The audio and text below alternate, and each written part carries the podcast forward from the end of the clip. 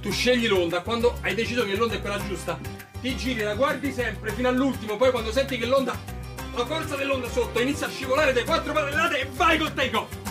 E qui la platea dovrebbe dividersi in due. Chi sta pensando, ma cos'è sta roba? Chi è, cosa, cosa sta dicendo? Chi è? E altri che invece sono tipo, già sentito sta voce, questa base, ma che cazzo? Poi forse c'è uno 0.5% veramente folle che ha subito reagito con un no, sta malissimo. Intro d'episodio con Stanis La Rochelle che parla di surf. Genio! Se non hai mai visto la serie cult Boris, sai cosa fare nelle prossime settimane. Se invece sei dei nostri, sai cosa significa essere Stanis La Rochelle. In pochi ricordano questa scena della prima stagione, puntata 6, in cui Stanis totalmente a caso e senza più tornarci in futuro passa tutto l'episodio a stressare la gente su quanto sia bello il surf. Pure un giovane fan con delle disabilità che arriva a visitare il set. Tu surfi? Chi ha degli amici che a un certo punto hanno cominciato a surfare lo sa. Chi più, chi meno, diventano tutti come Stanis. Disclaimer, sì, questo episodio rischia di deragliare in una grande digressione su questo tema. Te lo dico io che vengo dal futuro della post-prod, è così. Dunque, se proprio non ti interessa sapere perché la gente, anche nella totale assenza di qualità agonistiche e sportive, comincia a sbroccare fotonata da un paio d'ore a molo nell'acqua, puoi benissimo saltare e passare all'episodio successivo, dove si parlerà di droghe molto meno rilevanti. Inutile dire che ai miei occhi, con tutto il massimo rispetto che si addebita a un sapiens dalle dignità inalienabili, sine ira et studio, farò fatica a non provare vergogna per te.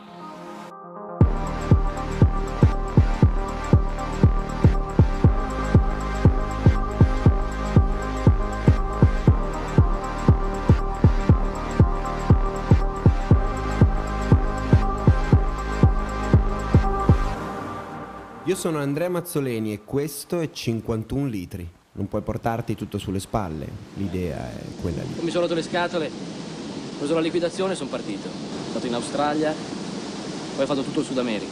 Eh, ma come mai ti sei fermato qui? Sai che non lo so.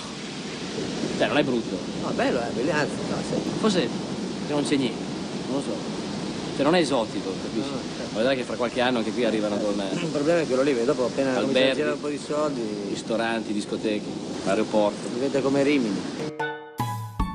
Era il 1996 quando usciva questo film, Puerto Escondido, con dei giovani Bisio e Batantuono in giro per il Messico, chi in fuga, chi ramingo, insomma un film di Salvatore. Sì, oggi è anche episodio cinefilo, ho deciso così. La profezia di Claudio Bisio era corretta. Oggi Puerto Escondido è una micro-oasi di parti sfrenati e spiagge ondose. E non è nemmeno il suo apice turistico. Nuovi aeroporti da linea diretta con gli Stati Uniti autostrade moderne lo renderanno probabilmente nel giro di 2-3 anni la nuova Cancun del Pacifico. Per cui se volete vedere com'è ora fate presto, ma per il setting di Bisio e Batantuono mi spiace, ma è già troppo tardi. Sono su un collettivo che mi sta portando nel centro cittadino dove mi ha lasciato il bus notturno che ho preso da San Cristobal. Parentesi, bus notturni! E niente, sono ottimi. Il Messico è enorme, spostamenti di 8, 10, 14 ore. Te li spari di notte sul pullman con poltrone belle comode, gambe distese, anche se sei alto, tipo me, ci sta. Raramente ti svegliano per qualche controllo passaporti random delle guardie, ma per il resto ci si abitua e si può dormire decentemente. Non sempre sono la cosa più economica del mondo, anche perché sono spostamenti di centinaia di chilometri, ma relativamente, soprattutto considerando che si risparmia una notte in ostello, ci sta. Fine parentesi. I colectivos a Puerto Escondido sono diversi dagli altri, non sono furgoncini chiusi, ma pick up con sopra montata una tenda di plastica con degli infissi in ferro, sotto la quale due panche di legno fanno sedere 7-8 passeggeri mentre gli altri stanno in piedi dentro o su una pedana esterna, utile anche a salire su con un balzetto mentre l'auto va. Qui non ho intenzione di fare nulla per 5 giorni, solo rilassarmi, surfare e smaltire i disastri intestinali che mi porto dietro da San Cristobal.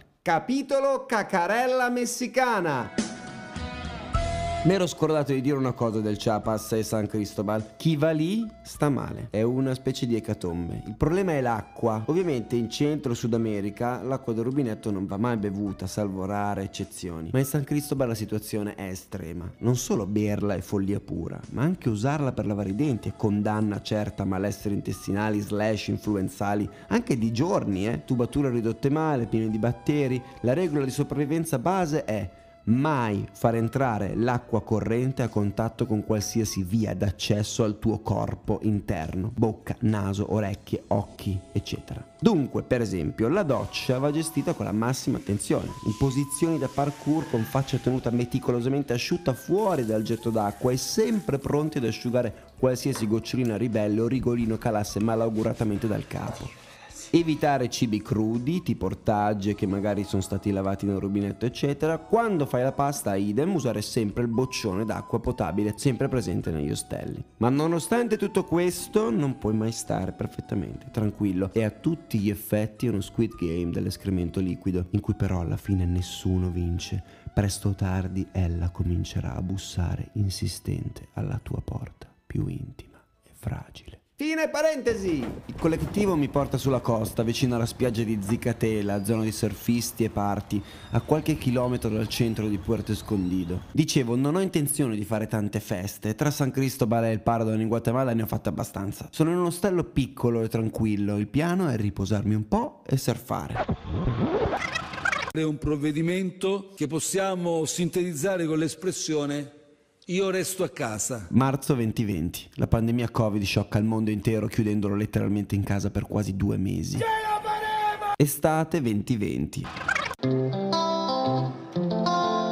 E a dispetto di quanto in molti ricorderanno in seguito di quel periodo, la situazione è che viaggiare in Europa è tutt'altro che proibito o complesso. I vaccini non sono ancora in circolazione e coi test di rilevamento Covid non si ha ancora molta dimestichezza. Ma la paura di voli che saltano, roba del genere serpeggia e pochissimi decidono di varcare le Alpi per far ferie, benché non servano tamponi o pass strani per farlo. Buffo, vero? Non tanto. Dunque un aereo che altri anni valeva 200-300 euro ora costa 20-30 euro. E io vado in Portogallo per la mia prima esperienza di vacanze in solitario.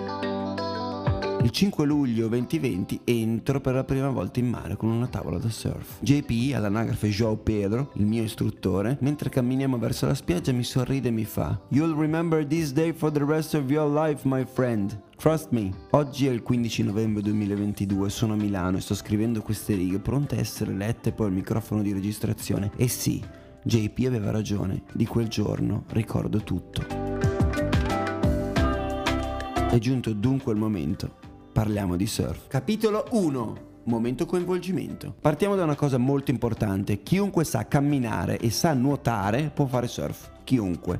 Dall'età in cui sai fare queste due cose all'età in cui sei ancora in grado di farle, qualsiasi sia il tuo peso le tue agilità, puoi divertirti a provare a farlo. Non ho detto essere bravo, diventare bravo a fare surf, ma dico divertirsi a farlo. Perché non è come lo sci o tanti altri sport che devi iniziare, ti fai male, ci metti una vita e poi solo quando hai raggiunto un discreto livello, magari ci vogliono solo due o tre giorni, ma comunque se devi raggiungerli, allora cominci a divertirti. No, il primo giorno che prendi una lezione di surf finirai quell'oretta di vita con un sorrisone e tanta felicità. Te lo giuro sulla testa del mio gatto obeso che ora è qui con me. Dio quanto amo questo gatto pigro come la me. Ma perché chi surfa diventa tipo un testimone di Geova che vuole convertire tutti quanti a questo sport? Ora ci arriviamo, devi stare calmo. Prima qualche nota tecnica. Capitolo 2. Le fasi dell'apprendimento. Appena comincerai questa magica avventura, il tuo primo obiettivo sarà quello di alzarti sulla tavola e stare in piedi. Proverai a farlo su una tavola bella grossa e stabile nella cosiddetta white water, che è l'acqua schiumosa, bianca, vicina alla riva, dove le onde sono già rotte e semplicemente ti spingono in modo uniforme. Mosso da una forza vettoriale costante e unidirezionale, imparerai a saltare in piedi e stare in equilibrio sulla tavola senza cadere, o meglio, cadendo il più tardi possibile. Questa, che sembra una cosa piccola, sarà già estremamente divertente. Il giorno 1 del tuo tentativo di surf surf sarà un giorno che ti ricorderai come ricco di momenti di grande felicità. Ti sembrerà di volare. Sarà difficile non fare wow, se non dirai wow, probabilmente non hai un cuore o delle corde vocali. Quella sera il vostro amico che stava a riva e vi filmava col cellulare vi mostrerà il video che ha fatto. E noterete che andavate due all'ora, eravate pressoché fermi nell'acqua alta 20 cm. Riderete, non crederete ai vostri occhi e penserete come buffa la vita che vi fa gioire di cose anche così piccine. Nota bene, non fate la mossa vado col mio amico con la tavola in più e provo da solo. Prendete lezione, almeno all'inizio, che vi imposti bene il corpo con i suoi movimenti. Ripeto, tutti possono farlo, ma guidate, impostate spostati, vi divertirete. Francia, Spagna, Portogallo, Canari, ma anche Italia volendo. Comunque, non andate a cazzo di cane, questo è il mio consiglio. O comunque, se andate a cazzo di cane, non diffondete poi bad vibes dicendo ad altri che è difficile fa schifo solo perché avete voluto fare gli sgargianti. Fine parentesi. Una volta che prenderai dimestichezza e feeling con la tavola e con il take off, cioè il saltare in piedi, ti sposterai nella green water, cioè nel mare aperto. Lì cambierà tutto non sarà facilissimo, dovrai prendere l'onda nel momento giusto, non troppo presto, quando ancora non ha la forza e non ti cattura dentro di sé, né troppo tardi, quando ormai si sta rompendo e ti si rovescia addosso facendoti cadere subito. Decisivo sarà l'istruttore che leggerà il mare per te e ti dirà dove, come, quando posizionarti e muoverti. Poi al momento giustissimo ti spingerà per farti prendere l'onda urlandoti paddle, paddle, paddle, paddle, cioè rema, coglio, e poi griderà up e li balzerai in piedi, per come saprai, per come potrai cadrai, riderai. Quando raggiungerai quel livello diciamo intermedio, per cui potrai anche uscire in acqua senza istruttore, magari in uno spot non troppo complesso dato al tuo livello, e saprai orientarti intuendo più o meno le caratteristiche delle onde in avvicinamento, riuscirai anche a prenderne qualcuna e sempre di più, sempre meglio. Lì, lì comincerà per te la possibilità di assaporare tutte le sensazioni dell'esperienza del surf. Capitolo 3. L'esperienza del surf. La cosa bella del surf non è solo il momento in cui prendi l'onda. L'onda è un evento, un regalo, una cosa che arriva, di cui sei grato, un arcobaleno meraviglioso in una giornata irlandese in cui c'è stato sole, pioggia, temporali, vento, un freschino piacevole, tutto. L'onda è l'arcobaleno, ma il surf è tutta la giornata. E alla sera dici, che giornata. La singola foto dell'arcobaleno è quella che mostra agli amici, ma della foto da sola non te ne fai nulla. È tutto il resto che ha reso quell'arcobaleno personalmente e non solo esteticamente speciale. Non è solo uno sport, è un concentrato paradigmatico della vita. C'è attesa, frustrazione, fatica, sacrificio, paura, tentativi, gli errori, rialzarsi, incazzarsi, la gioia, la gratitudine e poi c'è quella dipendenza che tutte queste cose danno. Ma soprattutto in tutta questa roba affiora una relazione, la percezione di una relazione duale che si instaura con quella grande realtà a cui cominci inconsciamente a dare del tu, il mare. Io lì ho capito perché è così facile conferire pur inconsciamente un'accezione divina e personale al mare e tutte le civiltà lo hanno fatto. È un'entità, la percepisci come tale. Quando sei a mollo muovendoti, remando qua e là e fermandoti in questo silenzio che è solo tuo, in un paesaggio meraviglioso, aspettando, guardando l'orizzonte, tu senti di essere in ascolto, trepidante che l'altro, il mare, faccia la sua mossa, che il grande oceano ti doni un'onda, un'occasione, un regalo, che tu possa surfare. Surfare. Difficile trovare un'altra parola che possa posso descrivere o intendere questo tipo di rapporto e relazione con un elemento che è altro da te e ostile, perché l'onda ti può disarcionare, sballottare, affogare. Madonna che centrifuga, oh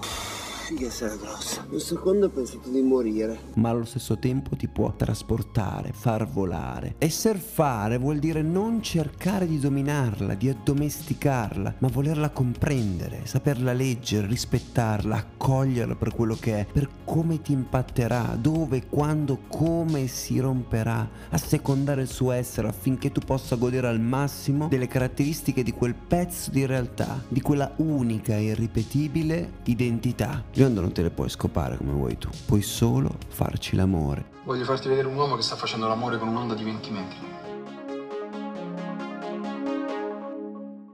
Capitolo 4. Relazione è dipendenza. Goccino di piano stile Naudi che fa clima, ottimo attimo. Ci sono giorni in cui il mare è mosso e già solamente andare fuori, cioè superare il punto in cui le onde si rompono e ti scaraventano indietro, è difficilissimo. Richiede allenamento fisico, tecnica nella remata, nella conoscenza della corrente, ma poi comunque alla fine non dipende solo da questo. Talvolta semplicemente non si può per via della corrente, per via del mare. È il mare che decide se è possibile o no. E nella possibilità tu devi valutare il come e quanto metterti in gioco. Di nuovo qui.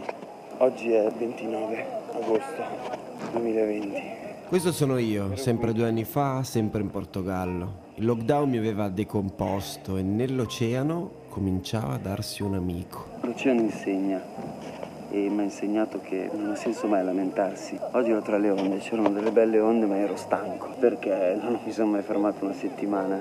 E ho pensato, caspita, è un peccato però. E poi ho pensato, invece no, perché sono qua così come sono, stanco e posso godermi questa, queste onde per quello che posso. E se il mare fosse diverso potrei godermelo per quello che è. Arrabbiarsi col mare perché le onde ti sbattono via e chiudono in fretta. Arrabbiarsi col vento perché non è offshore, ti fa chiudere le onde. Abbassare con te perché allarghi il braccio e cadi dimenticando gli insegnamenti di Tiago. Non ha senso, forse il primo imperativo è goditi le onde e il mare per come sono e non per come dovrebbero essere.